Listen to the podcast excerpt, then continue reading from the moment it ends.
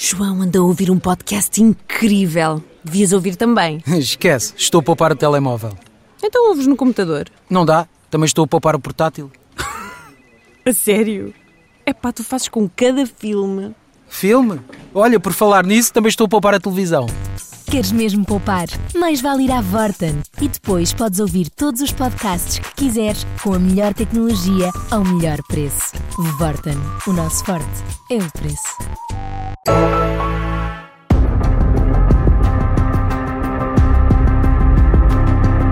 Mapa Mundo, parceria da TSF com o Instituto de Relações Internacionais. Vamos receber as investigadoras Ana Santos Pinto e Carmen Fonseca e a jornalista Daniela Pinheiro.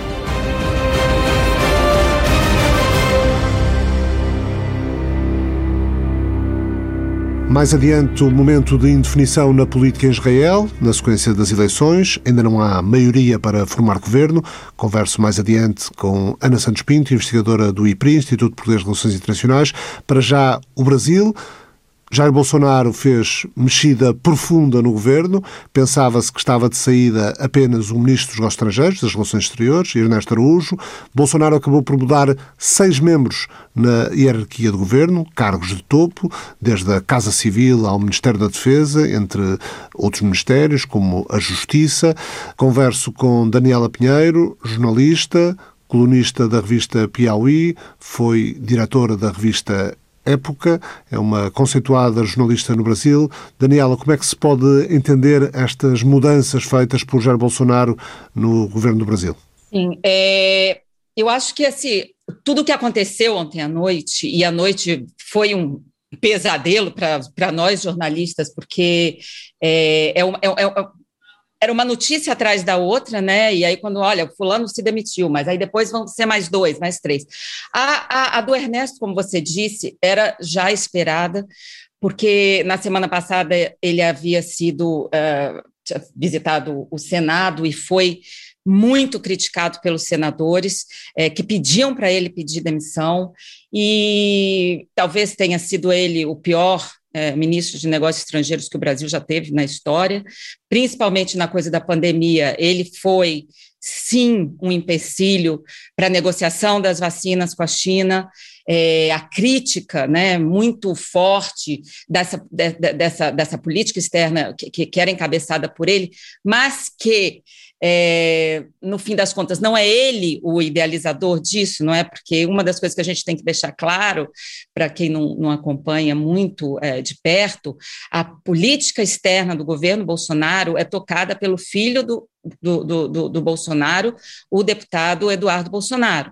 Então, é, tanto que o novo diplomata, o novo ministro dos Negócios Estrangeiros que entrou é, no lugar do, do, do, Ernesto, é uma pessoa absolutamente anódina, teve uma carreira é, diplomática sem grandes, enfim, consequências e atos, é uma pessoa que está lá provavelmente para continuar o, o, o, o que eles esperam. O embaixador Carlos Alberto França sabe-se que esteve na Embaixada dos Estados Unidos, não como embaixador, mas num cargo secundário, esteve também numa posição na Bolívia, escreveu um livro sobre, sobre as relações energéticas entre o Brasil e a Bolívia. Basicamente foi isso. Então, para pensar que é um cargo de tamanha relevância, é, provavelmente tenha sido talvez um dos chanceleres com o perfil mais é, baixo, assim, né, que a gente pode dizer. A surpresa, sim, teve a coisa dos militares, principalmente a ideia de sair o ministro da Defesa, que sai é, é, sob esse manto de que estava tentando não Uh, preservar a, a, a, as Forças Armadas de um uso político autoritário, então isso é, é uma coisa que, que ficou no ar. A, possibilidade dos outros três ministros das Forças Armadas se demitirem entre amanhã e depois, é, Exército, Marinha e Aeronáutica. E, mas o que a gente tem que entender é, é o seguinte: o Bolsonaro está desesperado. Isso é um pouco. É um, é, esse ato de ontem à noite é, pode ser entendido como um ato de desespero. Nas últimas semanas, além da, da coisa é, da, dessa humilhação pública do, do Ernesto, é, houve a confirmação de que o Lula pode né, vir a ser candidato, o que é, muda o cenário político é, inclusive para as possibilidades de ter candidatos do centro, com Lula é, é, entrando nessa, nessa disputa, é, fica uma coisa muito polarizada, Lula-Bolsonaro, então aquelas, aquelas terceiras vias ali ficam já, enfim, é, meio viram um pouco pó. Ou seja, passamos de uma situação em que Bolsonaro é super favorito para um contexto em que ele pode, se aparecer um candidato de terceira via que simboliza ou corporiza uma candidatura de uma frente ampla, Bolsonaro pode até nem chegar a uma segunda volta. É, eu, eu assim, na verdade, eu, eu não acredito que, que, ele, que ele não consiga, nesse né, hoje, né, avaliando hoje, que ele não consiga chegar à segunda volta, porque ele tem esse, aqueles 30% dele é, é, é, são muito fortes, né? Então ele, é, eu acho que sim, que ele é um forte candidato a, a chegar a, ao segundo, a uma segunda volta, mas interessa com quem? Né? E o Lula tem esses mesmos 30%, né? Então aí já temos 60% dos votos já definidos dois anos antes. É, mas, como eu estava dizendo, então teve esse combo da semana passada. Lula, os números da pandemia, o Brasil chegou a 300 mil mortos, com mortos, com, com um pico de 3 mil é, mortes por dia. É... Inclusive, é o vice-presidente Hamilton Mourão que disse que 300 mil mortos ultrapassa os limites do bom senso. Exato, então já tem também uma coisa ali que a gente percebe que essa alta cúpula. Ontem à noite, vários generais cinco estrelas foram ouvidos pela imprensa e, e, e deram o seu, o seu sinal: olha, o exército não vai se curvar a atitudes autoritárias, a planos pessoais. Então, é uma coisa que um pouco a gente conversou em dezembro já sobre como o Bolsonaro ele ele está falando para aquela, né, para o chão de, de, de, fábrica ali, que é quem tem a arma, quem entra num, num, num, num, tanque e dirige. Ele mudou as leis é, sobre compra de armamento, sobre impostos, então ele está armando a população, ele está armando as pessoas. É, isso não é trivial, isso é, um, isso é uma coisa é, que, que, que é né, um plano. É, fora isso, teve a carta dos banqueiros, né, que a gente tinha a, comentado aqui fora da gravação também. Os maiores economistas e banqueiros do Brasil fizeram uma carta de desagravo dizendo não dá mais para viver assim. É, não podemos imaginar que essa carta foi porque finalmente eles, eles se acordaram e eles são muito bonzinhos e tal, mas é porque a Covid chegou à classe alta, chegou às elites, os hospitais do Brasil privados, os mais caros, os mais chiques, não tem vaga na UTI, estão, estão lotados. Ah, os hospitais públicos no Brasil, as UTIs estão com, uma, com, uma, com, uma, com um percentual de 90% de lotação. Então, mesmo que você, você pode ter o dinheiro do mundo que você tiver, é, você não vai conseguir uma vaga para ser entubado. Então, realmente, eu acho que ali a água bateu numa altura que fez com que eles se movimentassem. E se a gente for olhar o nome de quem também assinou aquela carta, são, são milionários, são os ricos, é a elite muito esclarecida do Brasil, é que sempre teve ali uma coisa mais ligada a centro, centro é, esquerda e direita light, não, não tem ali é, nenhum bolsonarista raiz que assinou aquilo ali. Então, é, e, e, a, e, a, fraqueza do Paulo Guedes, que isso também, que é o ministro das Finanças, que era até então o último bastião né, do, do, do, do bolsonarismo, aí, do, desse governo, para que a elite ainda tivesse uma, uma certa simpatia, é, nas últimas semanas ele perdeu, ele, te, ele viu ser demitidos todas as indicações que ele fez a cargos muito importantes, como presidente da Petrobras, presidente do Banco do Brasil, é, é, é, e outros cargos da, da, da, da gestão econômica é, demitidos assim, né, sem, sem conversa. Então, o Paulo Guedes também está muito fraco. É, então, acho que a elite tem, tem, tem uma, uma, uma, é, essa, essa percepção de que a água bateu a uma certa altura, de que o Paulo Guedes, que era ali a referência para eles, não tem mais esse poder. Agora, eles têm muito medo de retaliação, porque todos, a elite brasileira está muito ligada aos negócios estatais, né? Então, é, BNDES com os financiamentos, é, é, tem contratos, tem a Receita Federal que pode ir atrás dos sonegadores, né, que é uma coisa também que dos, os grandes, as grandes empresas, corporações brasileiras não pagam impostos, sonegam muito. Então, há também uma, uma, uma, esse, esse, esse medo. A classe média, eu acho que é, começa mesmo a acordar, porque hoje no Brasil a gente chegou a uma situação que você, todo mundo conhece alguém que morreu de Covid. Isso não é mais uma coisa que, que é assim, olha, eu ouvi falar, não. Eu fiz uma conta ontem, quando a gente sabia que a gente ia conversar hoje, e eu contei do meu círculo pessoal, eu conheço 23 pessoas que morreram de Covid. E não é assim, ah, gente que eu, é um artista que eu vi, não sei o quê. Não, é pai de amiga minha, é um tio, é o tio da, da, da minha, da minha vizinha, gente que ia na minha casa. Então, assim, são 23 pessoas do meu círculo pessoal que morreram de Covid no Brasil. E é muita coisa. Isso é muita coisa.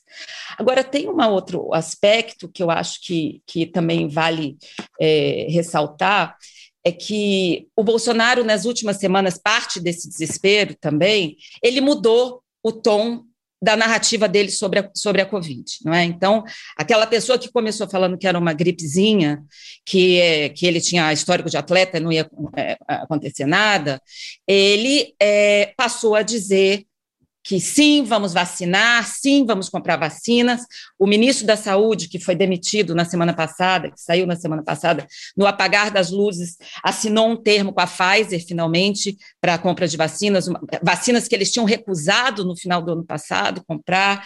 Então, é, também agora, na, na, no, na, no, nos 45 do segundo tempo, é, eles participaram da, da, da, assinatura, finalmente entraram naquele consórcio da OMS para compra, é, para distribuição de vacinas. O Butantan, a Fiocruz, que são institutos de pesquisa científicos locais, também estão produzindo.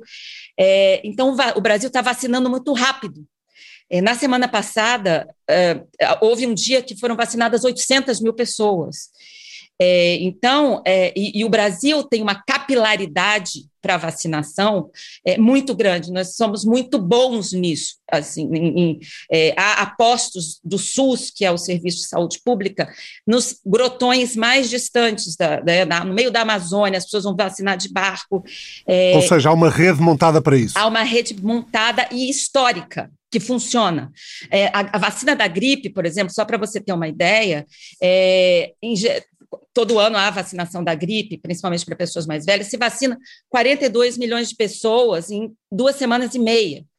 Então, há também uma, uma, uma hipótese que, é, chegando essas vacinas, né, pro, é, é, é, e com essa vontade realmente de mudar essa narrativa e as pessoas começarem a vacinar, que no final é, das contas o Bolsonaro até ganhe com isso né, que ele se locuplete com essa, com essa a parte é, de sucesso que não é dele, né? Pelo contrário, ele fez tudo para atrapalhar isso, mas que ao final ele acabe se locupletando disso, porque há uma, uma coisa que independe de quem esteja lá, né, no comando. Daniela, falaste há pouco uh, em armas, uh, em que uh, Jair Bolsonaro estava a armar, estava a facilitar legislação que permite um maior acesso a armas, num certo reforço da militarização do regime. Isso pode querer dizer que, de alguma forma, o Presidente, em ato desesperado, pode pensar em algo semelhante a um golpe militar? Olha, eu acho que eu, golpe militar eu, eu acho que você precisa ter um, essa cúpula da, das Forças Armadas te dando um certo apoio. Ou de alguma forma estas mudanças feitas na estrutura do governo podem eh, ajudar a isso? Podem ajudar a isso, mas eu não acredito que isso seja um golpe. Eu acho que ele está fazendo um aparelhamento. É, nesse primeiro momento, eu acho que é um aparelhamento. Ele está colocando mais gente que pensa como ele que ele, que ele consegue manipular, que ele consegue, que são pessoas estafetas, ele está botando os estafetas. Aqueles generais que estavam lá antes é, não permitiam essas, né, essas loucuras ali que ele que ele que ele estava que ele estava é, planejando ou deve estar planejando. Não acredito que vá haver um golpe. Ele está tá, tá falando muito em estado de sítio também no Brasil. Eu também acho que é um que é um pouco exagerado, é um pouco é, a gente precisa de mais elementos. É, mas há um aparelhamento. E tudo isso também tem um, um fato curioso, que amanhã tem uma efeméride né, para os militares, que é o aniversário do golpe militar no Brasil, de 1964. Então, também ter acontecido tudo isso às vésperas dessa, dessa efeméride, coloca as pessoas num, num nível de tensão muito grande. Eu acho que, que a gente tem que esperar é, um pouco. Na verdade, o Bolsonaro está muito mais hoje é, preocupado, talvez, com o que está acontecendo no Congresso, onde a base dele não chega a 10%, e onde o novo presidente do Congresso, que foi é, é, é, chancelado por ele, já mudou de, de, de, de, de, estratégia e já está pedindo cargos, dinheiro e tal, parará, em troca de ficar sentado em cima dos pedidos de impeachment. Então, esse, esse novo presidente, Arthur Lira, é uma pessoa desse, dessa coalizão de partidos que tem como a troca né, de favores e cargos e, e, e, e emendas orçamentárias a moeda ali para comandar. Então, eu acho que o Bolsonaro está hoje também muito mais preocupado com isso do que, na verdade, em, em dar um, um, um golpe militar.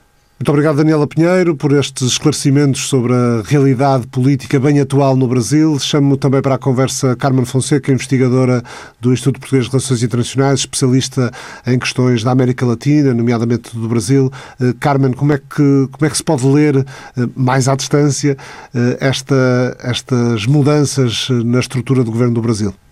Bem, boa tarde. Bem, de facto, foi uma, foi uma noite, um final de dia bastante uh, caótico.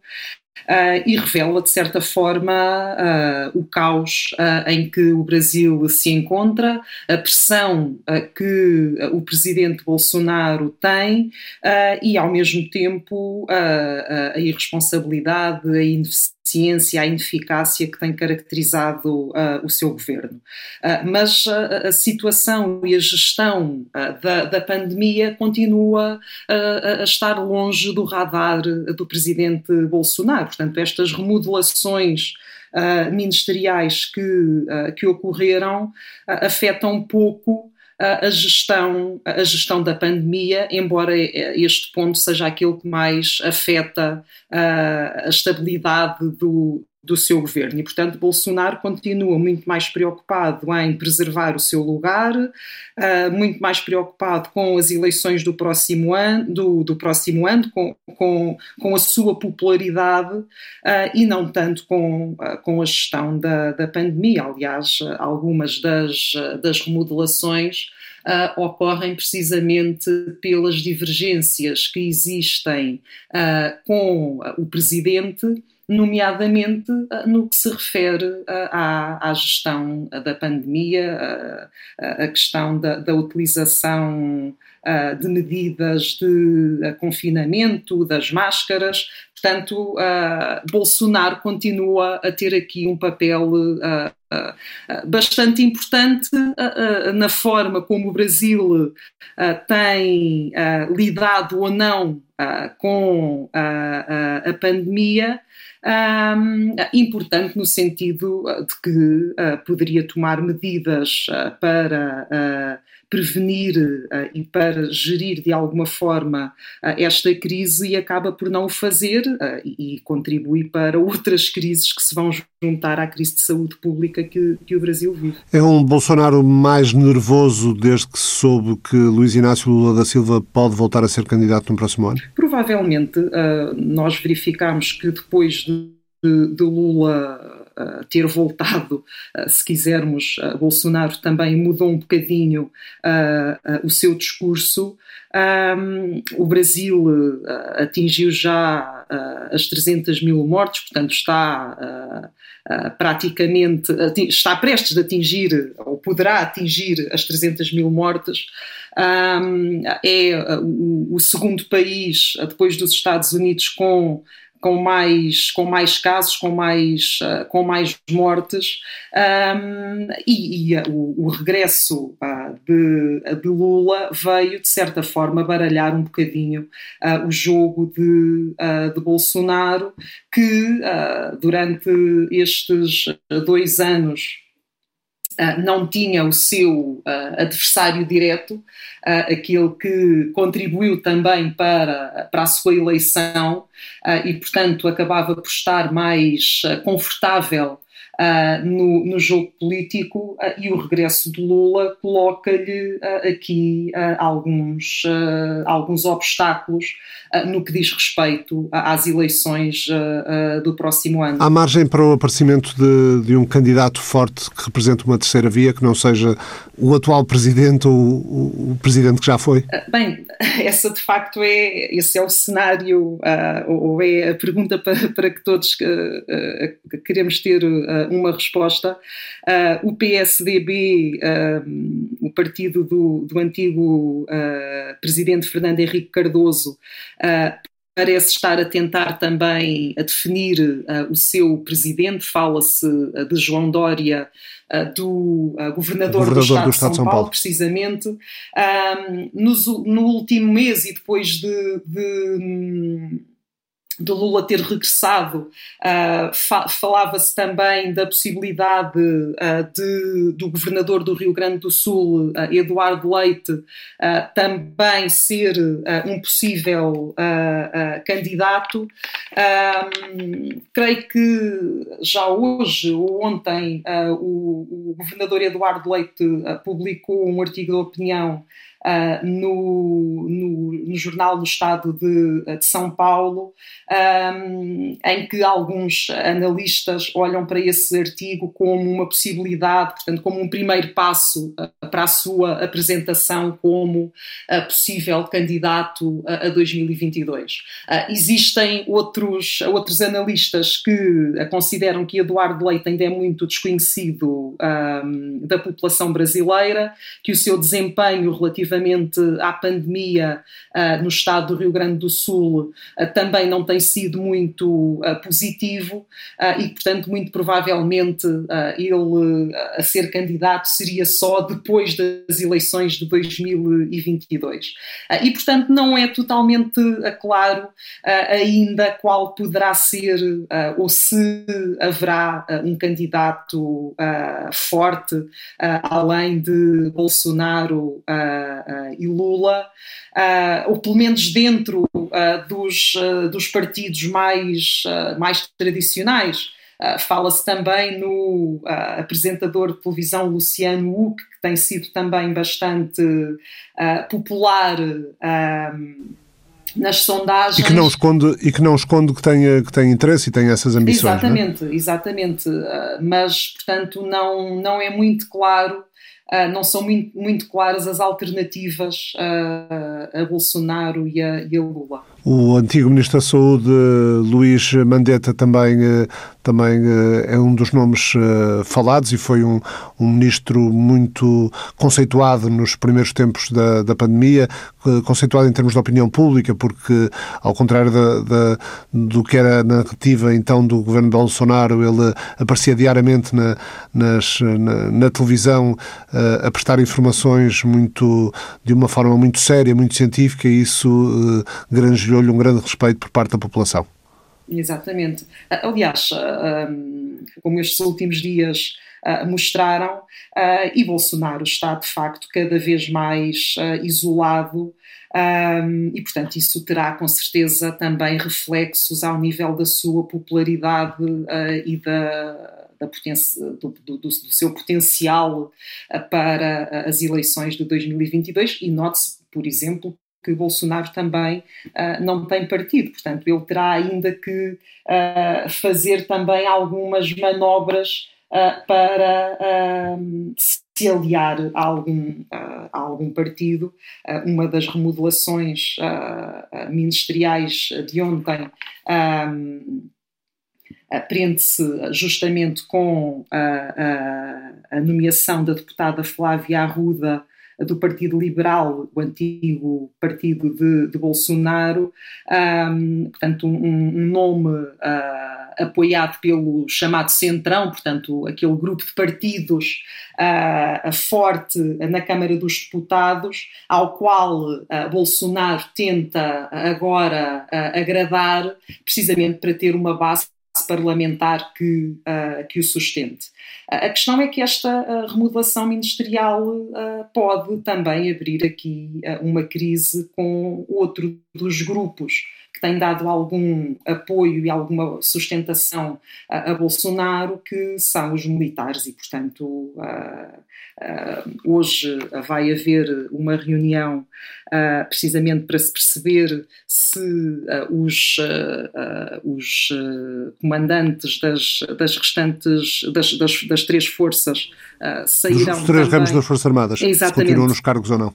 Uh, e, portanto, tudo isso uh, pode jogar também uh, contra, contra o Presidente. Muito obrigado, Carmen Fonseca. Em definição, no cenário político brasileiro, no futuro político do Brasil e até no presente do, do, do, quadro político brasileiro e definição também no cenário político em Israel eh, depois das eleições eh, que já foram que já foram há algum tempo. Ana Santos Pinto eh, que previu aqui que isto iria acontecer, portanto que provavelmente não seria à quarta que os israelitas teriam facilidade em chegar a, a uma maioria no Knesset, no Parlamento israelita, como sabemos tem 120 lugares nenhum dos blocos, seja o de Benjamin Netanyahu, seja o da oposição, eh, consegue chegar aos, aos 61, eh, que, que faz a maioria.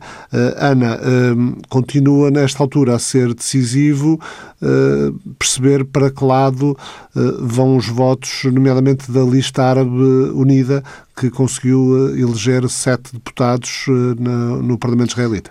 Primeiro temos que aguardar pelos resultados finais, uh, uh, validados para serem apresentados ao presidente uh, israelita e que deverão aparecer na, na, na sexta-feira. e é muito interessante perceber porque há dois grupos de base árabe. Por um lado, esta lista conjunta de partidos árabes, que, de acordo com as as projeções uh, terá cerca de, de, entre 6 e 7 deputados, e depois uma outra, um outro grupo, um outro movimento partidário, que é o RAM, que é designado como um partido islamista, mais próximo daquilo que é a ideologia do Hamas, e que tem quatro deputados, e este grupo mais pequeno, de quatro deputados, ainda não anunciou qual será o seu posicionamento em relação à, à, à formação de, de, coligações. Mas não era difícil prever uh, que este seria o resultado uh, destas uh, quatro eleições em dois anos. Por uma razão simples, como tem sido dito inúmeras vezes, este, mais do que eleições para um governo, estamos a falar de uma espécie de referendo de aprovação ou reprovação de uh, Benjamin Netanyahu como primeiro-ministro e a posição que ele uh, assumiu em relação a ser uh, arguído num processo de, de, de, corrupção, processo judicial que está a correr, e manter-se como primeiro-ministro. e a verdade é que o Likud, partido de Benjamin Netanyahu, tem 30 deputados, um, cerca de 25% dos votos uh, e, portanto, o, é, é, o vencedor das eleições deste ponto de vista. Uh, e o segundo partido uh, mais votado, o Yesh Atid, de Lapid, Uh, uh, que é o seu principal opositor, digamos assim, tem 17 uh, representantes no Knesset, 17 deputados. Portanto, é um partido de centro-esquerda. Exatamente, e há uma diferença significativa entre 30 deputados e 17. Uh, e depois, uh, como o sistema uh, eleitoral e a formação do, do, Parlamento em Israel tem particularidades muito interessantes, isto significa uma dispersão grande de votos entre partidos mais pequenos e aqueles que estão ligados ao Likud e que formarão um, um bloco, porque, uh, como dizias, o Knesset tem 120 deputados, o que significa que, para se formar um governo de coligação, é necessário reunir 61 uh, eh, deputados. Uh, e isto significa que uh, Benjamin Netanyahu tem de uh, entrar em negociações com uh, uh, grupos parlamentares mais pequenos, uh, naturalmente aqueles que, que lhe são próximos são os partidos ultra-ortodoxos e, e sionistas, religiosos, portanto, uma base religiosa, o que lhe dá 52 deputados, claramente insuficiente.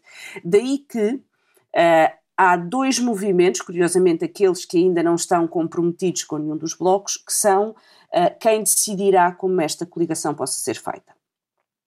E isto significa que uh, Netanyahu terá de negociar com uh, aquele que é o seu arquirrival na direita, uh, que é o Naftali Bennett, que tem ocupado posições nos governos anteriores de, de Netanyahu e que no tem partido Yamina. no partido Yamina, que tem cerca de sete deputados. Ou formar-se uma coligação anti-Netanyahu que incluirá uh, ideologias muitíssimo diferentes e eu diria quase irreconciliáveis uh, naquilo que são uh, as componentes necessárias a formar uma, uma coligação do governo, que, é esta, que será uma coligação contra Netanyahu e não uma coligação do governo uh, sustentável.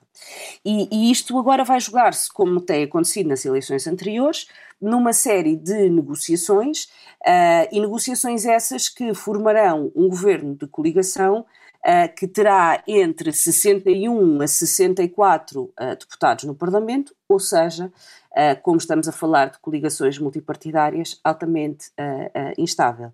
Mas eu gostaria de salientar que, se somarmos os deputados eleitos pela lista conjunta de partidos árabes e os deputados eleitos pelo Haman, o, o tal partido uh, de base mais islamista, partido com uh, naquilo que é possível comparar, uh, com uh, o Hamas, temos um conjunto de 11 deputados.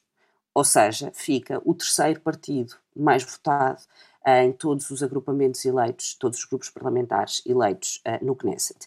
E isto é. Não deixa de ser, não deixa de ser curioso ser uma, uma, uma um conjunto de forças de árabes israelitas a, a ter um peso determinante no futuro do Parlamento do, do Estado de Israel eh, e, por outro lado, eh, serão, serão deputados que mais facilmente, diria, se tenderão a, a aliar a um governo de centro-esquerda, ou seja, de Lapid, do que propriamente com Benjamin Netanyahu, não? Certo, é curioso, mas não surpreendente.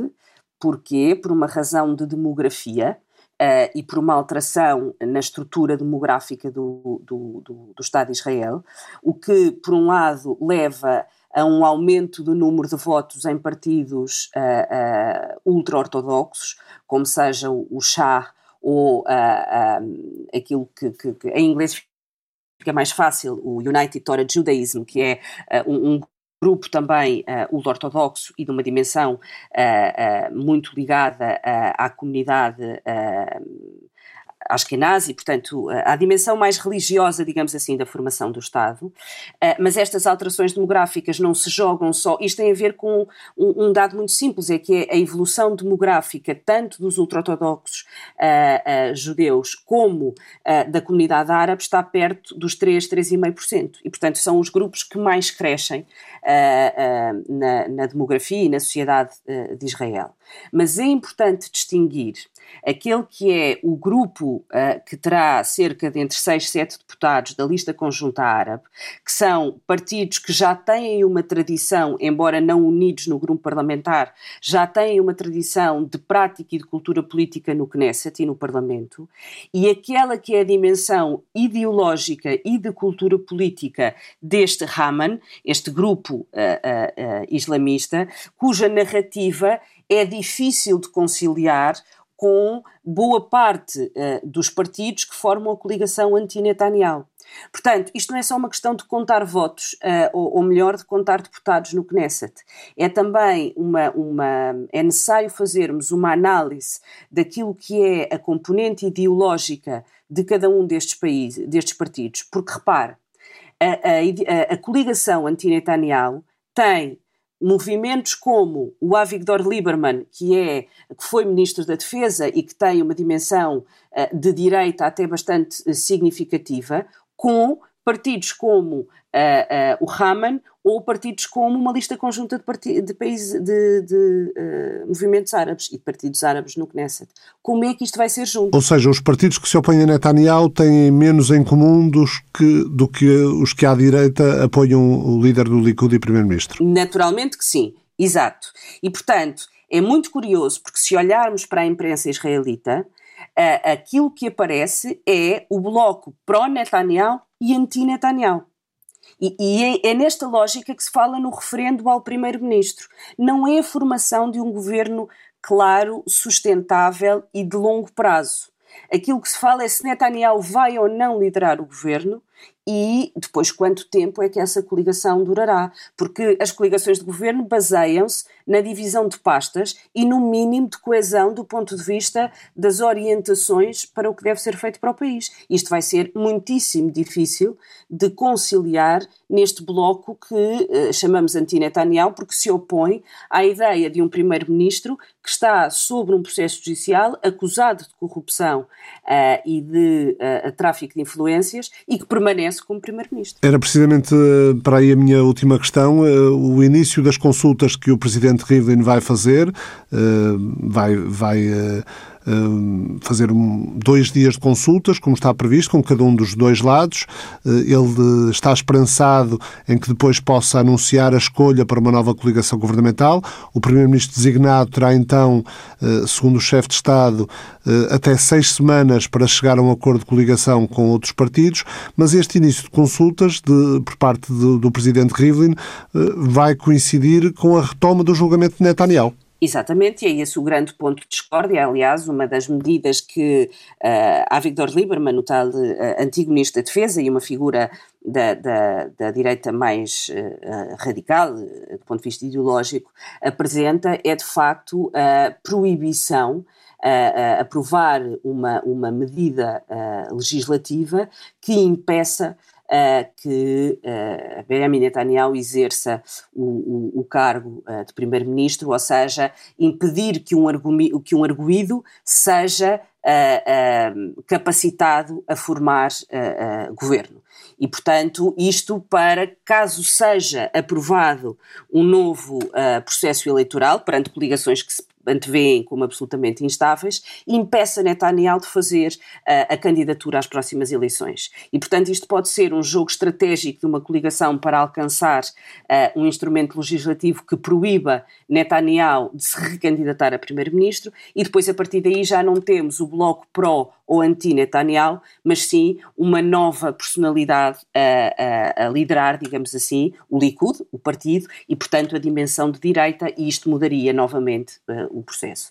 O que eu, não, não, como costumo dizer, eu não tenho nenhuma bola de cristal, não faço previsões uh, e, e, e, não tenho nenhuma capacidade para antecipar uh, o futuro, mas aquilo que me parece desta, destes resultados eleitorais, cuja distribuição de votos não é muito diferente daquela que uh, decorreu das eleições anteriores, uh, uh, pese embora as alianças de partidos sejam distintas.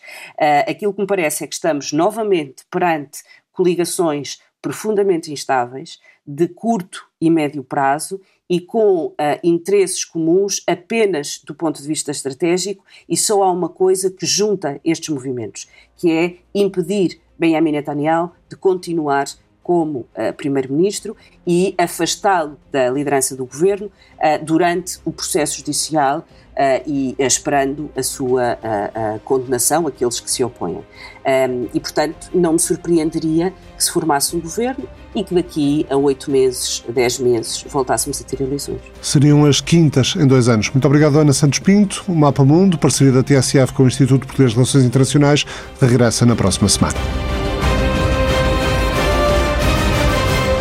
O Mapa Mundo é uma parceria da TSF com o Instituto Português de Relações Internacionais. João anda a ouvir um podcast incrível. Devias ouvir também. Esquece, estou a poupar o telemóvel. Então ouves no computador. Não dá, também estou a poupar o portátil. a sério?